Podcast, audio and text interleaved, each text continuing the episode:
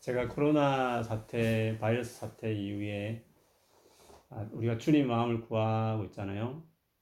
지금까지 뭐 두 가지 마음이 있는 것 같아요. 하나는 골방을 확실하게 주님과의 관계를 세우는 골방을 세우자. 그게 첫째 마음이었는데, 그 골방을 세우는 사람이 될 때 우리가 어떤 사람으로 변화될까 했을 때, 그런 중보자의 모습, 중보 기도자의 모습으로 서야 된다, 이 마음이 많이 듭니다. 여러분, 훌륭한 중보자라고 한다면 양쪽 편을 철저하게 그 사람 유익을 구하는 거죠. 그런 점에 본다면 오늘 우리가 살펴보고 있는 모세는 중보자의 중요한 모델입니다. 물론 중보자는 하나님과 세상에 예수밖에 없죠. 구원을 가져오는 중보자는 예수님밖에 없으시지만, 그 구원을 이 땅에 사람들에게 딜리버리하고 보내주는 의미에서 성령과 함께 동역자로서 우리의 역할이 있기 때문에, 그 점에서 우리가 중보자의 모습을 이야기하는 것입니다. 중보자, 훌륭한 중보자는 철저하게 양쪽 편을 드는 겁니다. 오늘 본문에 나온 모세가 이전의 말씀을 좀 생각을 해보면, 이전에 모세는 하나님 앞에서 철저하게 백성들의 편에 서서 그 백성들을 진멸하려고 하는 하나님 앞에 섰죠. 그래서 정말 사력을 다해서 그 백성들이 죽지 않도록, 진멸당하지 않도록 화를 내리지 마소서, 첫 번째 그 중보의 기도였습니다. 그래서 그 모세의 기도 때문에 이스라엘 백성들도, 심지어 아론까지도 진멸당하지 않았다 하는 것을 우리가 지난번에 살폈습니다. 이제 백성들에게 나아갔으니 어떻습니까? 철저하게 하나님 편에 서서 하나님의 진노로 그 세운 금송아지를 완전히 가루로 흔적 없이 만들어버렸고, 백성들도 정말 인간의 정을 뒤로하고 그 징벌하는 일을 모세가 했습니다. 그게 첫 번째 중보자로서의 모세의 행위였죠. 두 번째 모세가 또 중보자의 모습을 나타내는데, 오늘 본문 앞에 우리가 읽지는 않았지만 32장 30절에 보면 이튿날 모세가 다시 하나님께 나아가요. 두 번째 2라운드라고 볼 수 있는 거죠. 그때 모세가 했던 중보 기도의 주제는 저들의 죄를 용서해 주소서, 이것이었습니다. 그래서 백성들에게 말을 하면서도 모세가 내가 올라간다, 너희를 위해서 하나님이 속죄가, 너희가 혹시나 하나님 앞에 속죄가 될 수 있을까 하는 마음으로 그 목적을 딱 가지고 간다 했습니다. 진멸함은 피했는데 그것까지는 안 되잖아요. 용서받아야 된다. 그래서 하나님께 나아가서 모세가 주님, 우리가 이 백성들이 큰 죄를 지었습니다. 그러면서 그가 하고 싶은, 이제 그들의 죄를 사하여 주옵소서라고 기도했습니다. 근데 이 기도가 뭐 일반적으로 하나님 저들의 죄를 용서해 주십시오 이렇게 말할 수 있는 거잖아요. 근데 모세의 이 기도의 태도는 그냥 우리가 생각하듯이 저들을 불쌍히 여겨주세요, 용서해 주세요 정도가 아니라, 그 뒤 이어져 나오는 모세의 기도로 보면 자기 생명을 내걸고 백성들의 편에 철저히 서서 그 백성들을 살려내기 위해서, 주님, 나의 이름을 만일에 용서해 주시지 않으신다면 내 이름을 주님의 책에서 지워버리십시오. 강력하게 이제는 백성들의 편에 선 철저한 대변자로서, 그 앞에 그렇게 진노했던 모세가 이제는 하나님 앞에 나아갔을 때는 자기 생명 내놓고 기도하고 있다는 거죠. 하나님 어떻게 하셨습니까? 그 말씀 듣고, 아니다, 죄 지은 사람만 내가 이름을 지을 거다.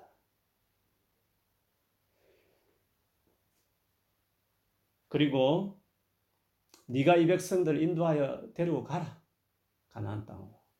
내가 사자를 보낼게. 만일에 가다가 징벌할 일이 있으면 내가 불을 내릴 것이다. 하나님이 전혀 마음이 지금 움직이지 않는 모습처럼 보이죠.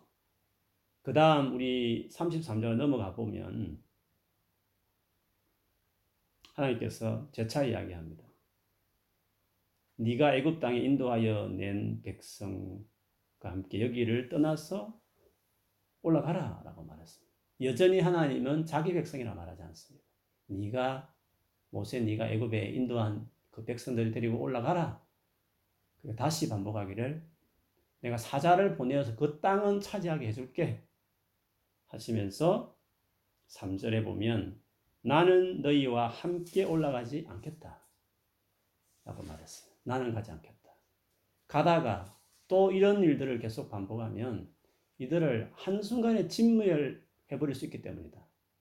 나는 가지 않겠다. 그러나 가나안 땅은 내가 들여다 줄 테니까 사자 먼저 보낼 테니까 네가 인도한 애굽 백성들 데리고 올라가라 이렇게 이야기했습니다.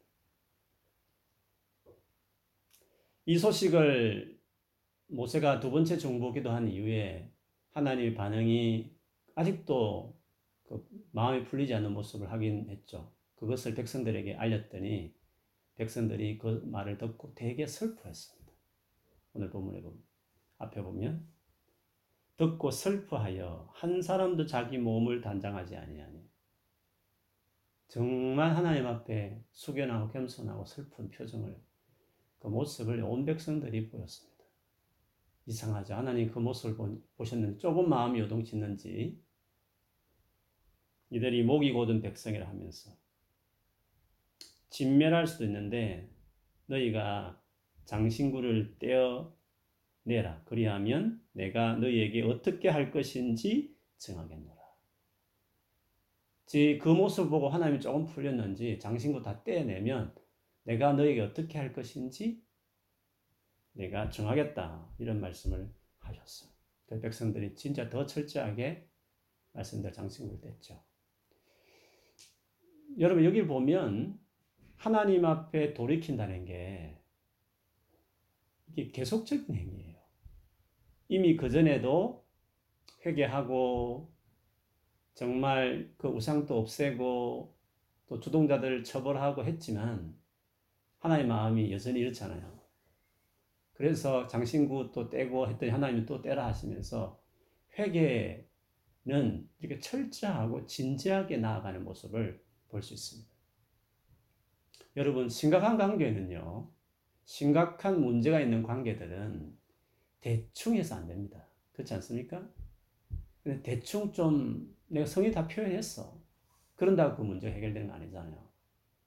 관계가 어려울수록 진지하게 정말 철저하게 그 관계 회복을 위해서 성의를 다해야 그래야 회복되는 관계들이 있죠. 여러분 우리가 하나님 관계 회복을 많이 외치기도 하고 어떨 때는 첫사랑 회복도 이야기 많이 하는데 왜 그게 정체되느냐. 그 이유 중에 철저하지 않을 때가 있는 거예요. 우리가 완벽하는 것을 말하는 게 아니라 대충 하는 거예요. 대충. 그냥 좀 한다 이거죠. 그 관계가 중요할수록 소중할수록 진짜 그것이 심각한 문제라고 받아들였을 경우에는 진지하게 철저하게 성의를 다해서 해야 되는 그것이 관계 회복의 기본적인 에티켓이거든요. 관계 회복이 어렵다는 게 아니라 어려운 이유는 대충 해서 그런 거예요. 온 마음을 다해서 정말 중요한 관계를 여기지 않으니까 계속 그렇게 성의 없이 하는 거죠. 좀 하나님께서 진멸하는 것은 돌이켰지만 그 죄를 용서해달라고 말해서도 하나님의 마음은 지금 이 부분 너무 심각했기 때문에 여전히 그대로 있는 걸 볼 수 있습니다. 그러나 하나님이 좀 마음이 요동친 것 같이 보여질 상황 가운데서 세 번째 라운드 모세는 세 번째 하나님께 나아가요. 그게 오늘 본문에 나오는 내용인데요. 모세의 이 세 번째 대화가 하나의 마음을 완전히 바꿔요. 어떻게 이야기를 시작하느냐 하면 12절을 보면 이렇습니다. 모세가 여호와께 아뢰되 보시옵소서 주께서 내게 이 백성을 인도하여 올라가라 하시면서 나와 함께 보낼 자를 내게 지시하지 아니하시나이다. 지금 세 번째 모세가 하나님 나아갔을 때 하나님 하신 말씀을 인용하기 시작해요. 제일 먼저 인용은 하나님이 나더러 이 백성을 지금 인도하여 가라고 말씀하셨습니다 하는 거죠. 근데 영어 성경을 보면 재미있는 것이 You have been telling me, 계속 지금까지 그렇게 말해왔다는 거죠. 이 사건 이후에 하나님이 계속 저더러 나보고 자꾸 이 백성들을 지금 인도하라고 지금 말씀하시고 해오셨다는 거죠. 그런데 나와 함께 갈 사람을 아직 지시하지 않으셨다 이렇게 말씀하셔요. 나와 함께 갈 사람을 보낼 자를 지시하지 않았다. 이 말을 우리 앞에 보면 사자를 보내겠다, 엔젤, 천사를 보내겠다 말씀하셨는데 그게 구체적이지 않아서 그런지 사람을 지명을 해달라는 의미로 모세가 이런 말을 하는 것일까? 왜 지금 보낸다고 말했는데 불구하고 함께 갈 보낸 사람을 하나님이 천사를 말했는데 불구하고 다시 여기서 말씀하실까? 하는 그 의도가 뭘까 하는 거죠. 그거는 좀 더 읽어보면 알 수 있습니다. 그 다음에 역시 이어서 12절에 보면 주께서 전에 말씀하시기를 또 하신 말씀을 인용해요. 이 말씀은 지금까지 말한 이 사건 전에 모세에게 하나님이 하셨던 말씀이 있었어요. 성경에 기록되어 있잖아요. 근데 모세는 그 말을 지금 인용해요. 하나님과 모세 사이에 개인적인 말씀이었던 것 같아요. 그 전에 하나님이 이런 말씀도 하셨습니다 하시면서 인용해요.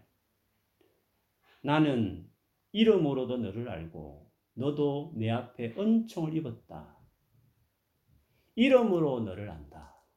이름이라는 것은 그 사람 인격을 말해요. 내가 너를 완전히 안다 모세야. 너의 성품, 성격, 기질, 나는 완전히 너를 안다 그 뜻이었어요. 그리고 너도 내 앞에 은총을 입었다. 이 말은 사랑 고백과 같아요. 모세야, 나는 내가 너를 너무 잘 알아. 너는 내게 너무 사랑스러운 존재야. 우리 식으로 하면 여인이 내가 너를 정말 사랑해 라는 말과 같은 거죠. 모세는 왜 하나님과의 그 진한 사랑 속에서 하나님이 고백을 인용할까요? 앞에는 화가 나서 하신 말씀을 인용하셨다가 이어서 하나님께서 그런데 하나님 전에 이 말씀을 또 내게 하셨잖아요. 내가 너를 너무 잘 안다. 내가 너를 너무 기뻐하고 사랑한다. 이렇게 말씀하셨지 않습니까? 말하는 그 앞에 말을 더 인용하시면서 13절에 진짜 지금도 하나님이 그 마음이시라면 내가 참으로 주의 목전에 은총을 You are pleased with me. 당신이 정말 나를 기뻐하신다면 지금도 그런 마음이시라면 내가 간절히 당신에게 내 소원을 말하고 싶습니다. 원하건대 주의 길을 내게 보이사 내게 주를 알리시고 주의 길을 내게 보이십시오. 내게 주를 알려주십시오. 여러분, 주의 길을 알려주고 주님을 알리려면 어떻게 해야 됩니까? 주님 자신이 같이 해야 됩니다. 주님 당신 직접 해야 앞으로 사막에 어디 갈지 모르는 이 가운데서 주님이 직접 함께 하셔야 길을 보이고 또 주님 당신 자신을 알게 할 거 아닙니까? 간접적인 말이지만 사실은 주님 당신 나와 같이 해주셔야 됩니다. 당신이 정말 나를 사랑한다면 같이 하면서 길도 보여주고 당신 자신 알려주셔야죠. 더 이어서 나로 주의 목전에 은총을 입게 하시며 다시 사랑을 잊기를 원하면서 이 족속을 주의 백성으로 여기소서. 참 모세는 하나님과의 개인적인 사랑으로 시작했다가 자기를 향한 그 하나님의 사랑의 고백을 가지고 결국에는 자기 백성을 위한 기도로 바꿔요. 주님 정말 나를 사랑하신다면 이 족속을 주의 백성으로 여겨주십시오 라고 모세가 이야기를 합니다. 이 모세의 마음을 알았어요. 그래서 하나님이 답변하죠. 내가 친히 가리라. 내가 너를 쉬게 하리라. 내가 같이 가줄게. 네가 그렇게 힘들어하고 어려워하니까 내가 너를 편안하게 해줄게. 라고 하나님이 드디어 모세 옆에 수긍하는 그 말에 설득당한 모습을 보여줍니다. 근데 모세는 그것을 머물지 않아요. 15절에 주께서 친히 가지 아니하시려거든 우리를 이곳으로 올려보내지 마옵소서. 지금 간다고 말했잖아요. 근데 모세는 잘못 들은 것도 아닐 텐데 주께서 친히 가지 아니하시려거든 우리를 이곳에 올려보내지 마옵소서 이렇게 이야기를 했어요. 근데 이거는 히브리어 원어를 보면 간다는 이 시제가 이래요. 능동형 분사예요. 무슨 말이냐면 계속 같이 해주지 않는다면 그 뜻이에요. 앞에는 영어도 보면 will이란 말로 썼고 위에는 내가 입을 간다 했지만 그 밑에 이 말은 그냥 보통 진리라 말하는 3인칭 그냥 일반적인 원형에 관계된 그 if 절로 해서 계속 지속적으로 항상 해주신다. 그렇게 하지 않는다면 올려보내지 마십시오. 이 말을 그렇게 표현했어요. 하나님이 간다 이랬지만 모세는 좋습니다. 그러나 항상 해주시지 않는다면 계속 우리와 같이 해주시지 않으면 아예 올려보내지도 마십시오. 저 위로. 그 좋은 가나안 땅 안 가도 좋습니다. 그러면서 나와 주의 백성이 이제는 백성을 아예 끌어들여 버렸어요. 나와 주의 백성이 주의 목절에 은총 입은 줄을 무엇으로 알릴까? 주의 백성도 이제 은총을 입은 사람으로 모세는 끌어들였죠. 하나님과 모세 사이의 사랑으로 시작했다가 어느 틈에 자기 백성을 끌어들이더니 이제는 아예 주의 백성도 은총을 입었다면 그것이 은혜를 입었다는 게 뭡니까? 사랑한다는 게 뭡니까? 주께서 우리와 함께 행하시는 이것이 바로 그거 아닙니까? 이것이 지금 사랑을 입지 않은 다른 민족과 다른 확실한 구별점 아닙니까? 함께 해주셔야 됩니다. 이 백성과 같이 함께 해주셔야 된다고 이야기합니다. 하나님도 굽힙니다. 17절에 내가 말하는 이 일도 내가 하리니 너는 내 목전에 은총을 입었고 내가 이름으로도 너를 알리니라. 내 말대로 이것 하겠다. 너는 지금도 여전히 나가 사랑하는 존재요. 내가 너를 잘 안다. 라는 과거의 사랑의 고백을 재차 하나님께서 여기서 하고 있습니다. 이 정도 하면 모세의 세 번째 중보기도 원했던 거 다 이루어지는 셈이잖아요. 근데 모세는 여기서 만족지 않아요. 18절에 보면 원하는데 더 원하는 게 있습니다. 주의 영광을 내게 보이소서라고 말했습니다. 영광을 보여달라는 것은 주님 자신을 완전히 내게 계시하십시오 이 뜻입니다. 그 전에 모세는 하나님을 많이 봤습니다. 대면하여 이야기하듯이 했다고 경험됐습니다. 그런데 그 정도가 마음을 썼고 주님 자신을 아예 보여달라. 그렇게 이야기했습니다. 하나님 이야기 들으시고 그건 네가 어려운 부탁이다. 그거는 사실 힘든 부탁이다. 나를 본 사람이 없는데 보면 죽는다.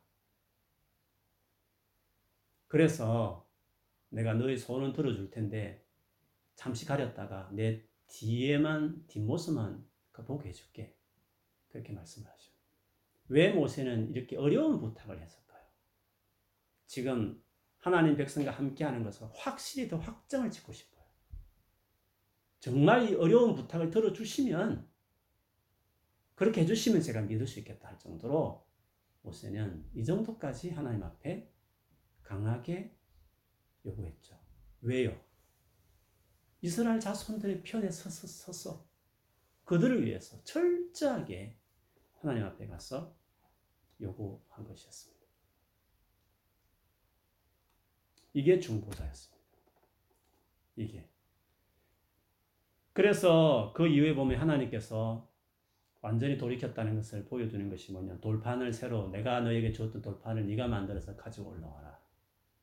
돌판을 깨뜨려졌던 것은 관계가 이제 끝났다는 뜻이었는데, 다시 돌판을 만들어서 가지고 오라 이 말은 다시 이스라엘 자손을 내가 백성으로 다시 맞아주겠다, 그 표현이죠. 모세 너무 기뻤을 것입니다. 내려오자마자 그 돌판 다듬는다고 아마 밤늦게까지 잤을 수도, 늦게 잠자리에 들을 수 있었어요. 그런데 4절에 보면 아침에 일찍 일어나 그 돌판을 들고 시내산에 올라갔다 했어. 너무 기뻤어. 올라가자마자 하나님도 응답하듯이 그 전날에 약속한 것처럼 뒷모습을 보여주죠. 그러면서 하나님 당신을 소개해요. 소개 내용을 보면 여호와라 여호와라 자비롭고 은혜롭고 노하기를 더디하고 인자와 진실이 많은 하나님이라.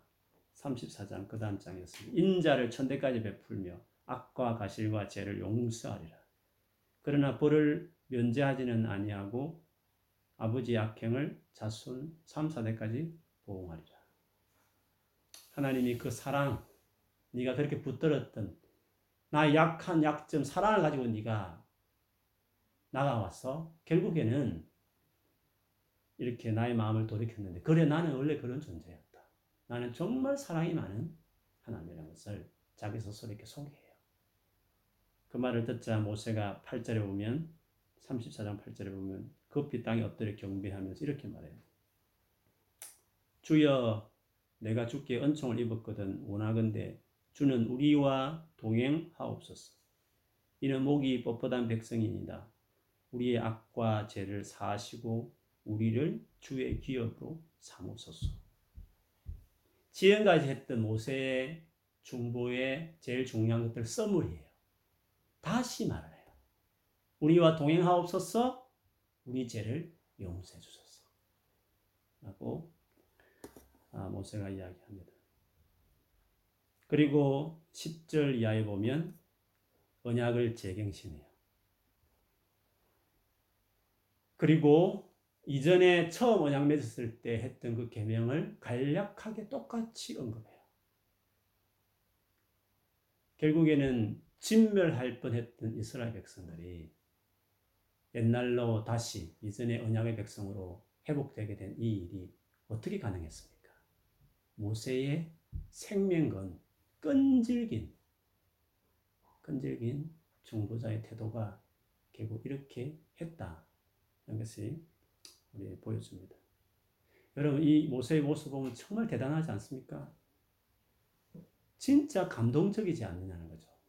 그리고 나도 누군가를 위해서 이렇게까지 주님 앞에 나아가서 정말 그들을 편에 서서 기도하는 사람이 되고 싶다, 이런 마음이 여러분 절로 들지 않습니까?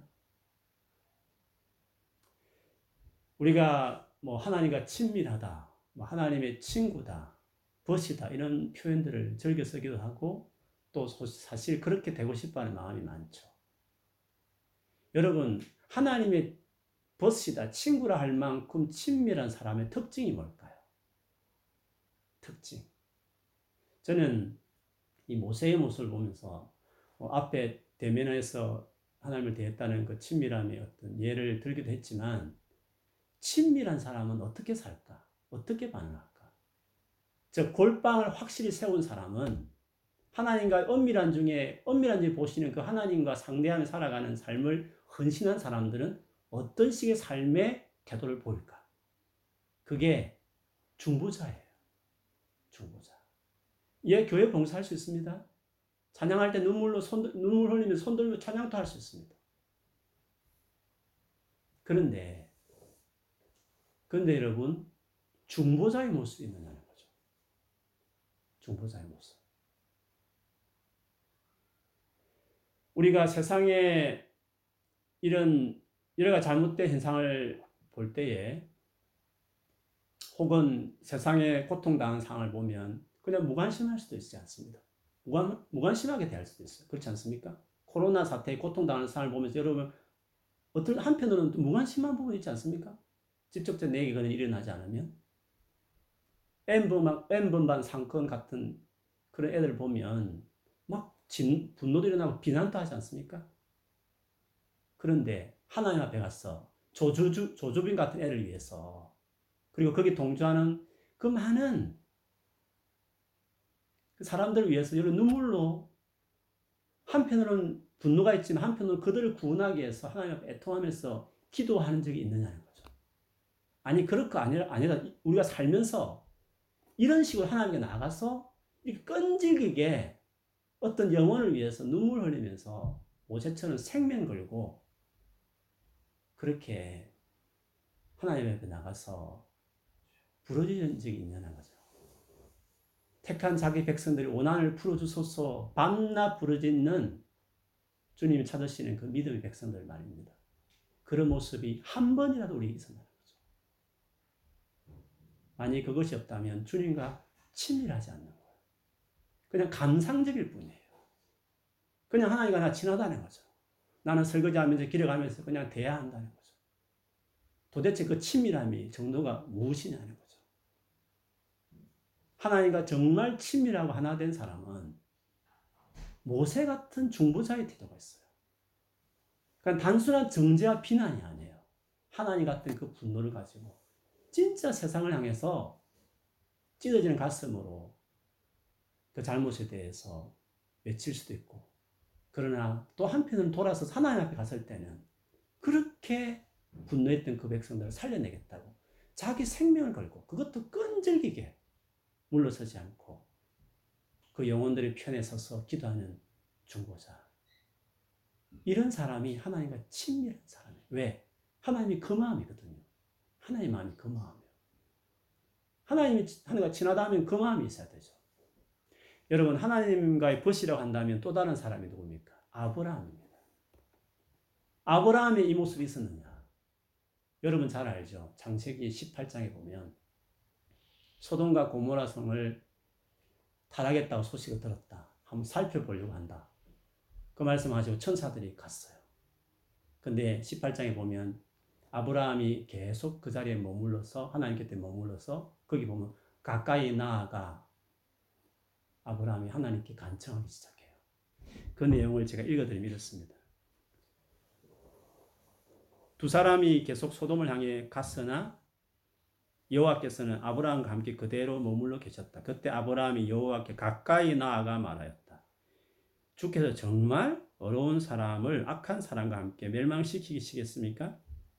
만일 그 성에 50명의 어려운 사람이 있다면 어떻게 하시겠습니까? 그래도 그 성을 멸망시키시겠습니까? 아니면 50명의 그 어려운 사람을 생각해서 그 성을 용서하시겠습니까? 주께서는 어려운 사람을 악인들과 함께 죽일 수는 없습니다. 어떻게 어려운 사람을 악한 사람과 함께 취급할 수 있습니까? 온 세상을 심판하시는 분이 그렇게 해서는 안 됩니다. 참, 아브라함도 역시 그 소돔과 고모라의 악함을 많이 들었을 거예요. 자기 조카 롯을 통해서. 우리 같은 저런 세상은, 저런 지저분한 것들은 하나님 빨리 심판해버려야 돼. 이렇게 할 만한 거예요. 그런데 하나님과 친밀한 사람들, 하나님의 자비를 아는 사람들은 인자를, 그걸 깊이 이해한 하나님의 관계성이 가지고 있는 사람은 이렇게 그들의 멸망을 막아서면서 주님 앞에 나아가서 지가 뭐라고, 똑똑하면 얼마나 똑똑하다, 얼마나 그 소돔과 고모라 성을 알면 안다고 감히 하나님이 결정에 대해서 이렇게 나서서 이야기할까 하는 거죠. 우리가 잘 알때 50명을 거치지 않았어요? 45명, 40명, 30명, 20명, 10명까지 끈질기게, 오늘 모세처럼 끈질기게 하나님께 나아가서 그 백성들, 멸망할 백성을 살려내겠다고 씨름했던 그 아브라함을 한번 생각해 보십시오. 그 정도 되는 사람이 하나님이 벗이라고 말하는 거예요. 친구, 감상적으로 말하지 마세요. 나 하나님과 친해? 친밀하게 말하죠. 그 친밀함을 그렇게 가벼운 용어로 우리가 써서는 안 되겠다, 이 마음을 많이 가져요. 그냥 찬양하면 눈물 좀 흘리면 친밀하다? 주님 위해서 뭔가 이렇게 막 울면서 뭔가 이렇게 주님 앞에 나아가면 나 하나님 잘 안다. 나는 어디 가든지 하나님 생각하면서 막 사랑 고백하면서 산다. 그래서 난 하나님과 친밀하다. 물론 그게 친밀한 표현일 수 있죠. 그것도 우리 시작일 수도 있어요. 문제는 중보자이냐는 거죠. 하나님 편에서 철저히 하나님 편에 서서 세상을 향해 나가고 하나님 앞에 갔을 때는 그 망가진 세상을 위해서 철저하게 자기 생명 내놓고 주님 앞에 나아가서 세상을 변화하는 그런 입장에 내가 서 있느냐. 그런 기도를 한 번이라도 제대로 해본 적이 있느냐. 예수님처럼 그 십자 못 박기 전날에 그렇게 애절하게 그 기도했던 그냥 자기 한탄하는 기도 말고 어떤 세상의 영혼을 위해서 그렇게 한탄하며 기도했던 저게 얼마나 있었을까. 그걸 보면서 내가 하나님과 친밀한가를 보는 거예요. 우리는 나를 힘들게 하는 사람 비난하기 쉽습니다. 같이 수군거릴 수도 있습니다. 그런데 그 영혼을 위해서 진짜 눈물로 하나님 앞에 기도하면서 매달려 본 적. 그 사람의 그 문제 덩어리 그렇게 계속적으로 상처를 주는 공동체 안에 만약에 그런 사람이 주변에 있으면 그 사람을 변화시켜달라고 포기하지 않고 끝까지 이렇게 기도하면서 하나님께 나아갔던 적이 있었을까? 얼마나 몇 명이나 그렇게 내가 신앙생활하면서 영혼을 부여한 거 그렇게 했던 적이 있었나? 돌아보면 그게 하나님께 친밀함의 정도예요. 그것이 나의 골방의 풍성함이 어느 정도인지를 보여주는 거죠. 그래서 이번 이 시간 동안 골방을 우리가 더 세우십시다. 주님 관계를 깊이 가지자는 거죠. 모세처럼, 해막처럼 해막에 하나님을 만나듯이. 그 친밀함의 정도가 감성적이지 않고 진짜 인격적인 친밀함으로 맺어진 관계라면 모세처럼 될 거예요.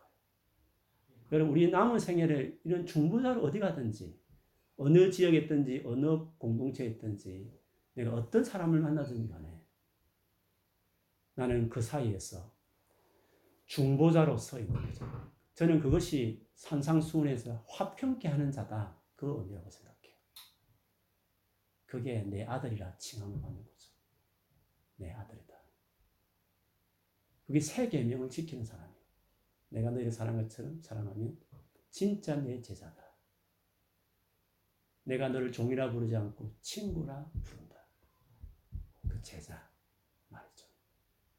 저는 우리의 남은 생애에 나의 그리스도의 모습이 어떨 것인가를 생각해 볼 때 이런 이미지를 가지고 여러분 신앙생활을 했으면 좋겠어요.